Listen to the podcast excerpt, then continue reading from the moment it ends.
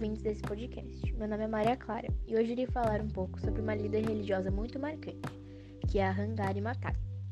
Irei compartilhar com vocês sobre sua história de vida, causa humanitária que mais a destacou, representatividade feminina, quando ganhou o Prêmio Nobel da Paz, outros prêmios e sua morte.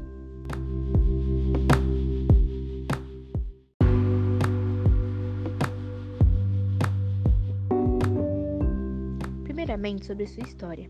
Matai nasceu dia 1 de abril de 1940, na vila de Lite, no condado de Nieri, na província central do Quênia. Por volta de 1943, a sua família se transfere para uma fazenda, onde seu pai trabalhava. No fim de 1947, Hangari volta com sua mãe para Lite, já que não havia escolas na fazenda.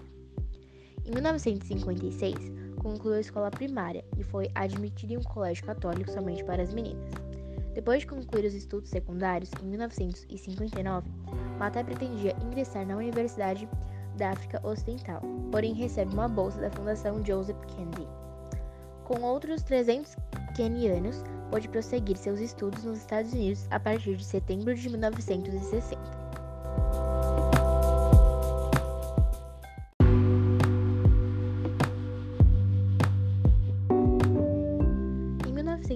1964, torna-se a primeira mulher da África Oriental a obter o bacharelado em biologia.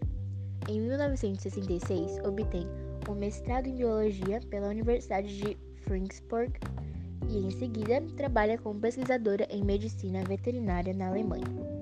Antes de receber seu doutorado em anatomia na Universidade de Nairobi, em 1971, foi a primeira mulher na África Oriental e Central a receber o grau de doutora naquela universidade, onde também se tornou professora de anatomia veterinária. Em 2002, foi professora convidada do Global Institute of Sustainable Forest da Universidade Wales.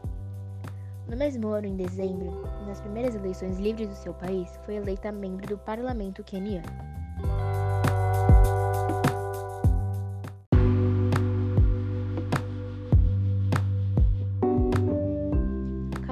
Humanitária que mais a destacou. Matai fundou o Green Belt Movement, uma organização não governamental ambiental concentrado em plantação das árvores, conservação ambiental e os direitos das mulheres. Em 1986, ela foi premiada o Right Livelihood Award e em 2004 se tornou a primeira mulher africana a receber o Prêmio Nobel da Paz, por sua contribuição para o desenvolvimento sustentável, a democracia e a paz.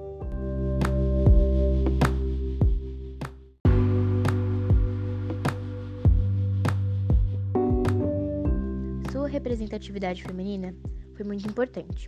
Lutou sempre a partir da Associação de Mulheres Universitárias, onde ampliou sua visão como ativista.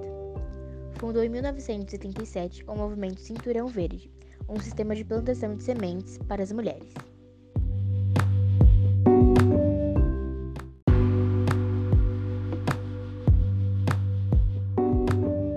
Agora falarei um pouco sobre o Prêmio Nobel da Paz e outros prêmios. Em 1984, ganhou o prêmio Right Livelihood Award, que é conhecido como Prêmio Nobel Alternativo. Em 1991, ganhou o prêmio Goldman do Meio Ambiente e o prêmio África. Em 1993, ganhou a medalha de Edinburgh, que é para incrível contribuição à humanidade através da ciência. Em 2004, ela ganhou três prêmios, que é o prêmio Petra Kelly, é, o prêmio Sofia e prêmio Nobel da Paz.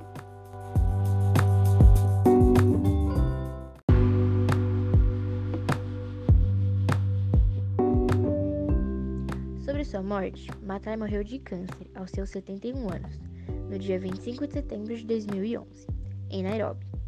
O Programa das Nações Unidas para o Meio Ambiente emitiu um comunicado expressando pesar pela morte da ambientalista.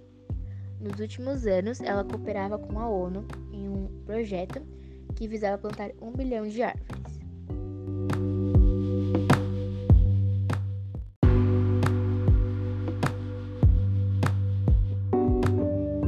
Bom, é, eu espero que vocês tenham gostado do podcast e que tenham entendido todos os assuntos falados. Até a próxima!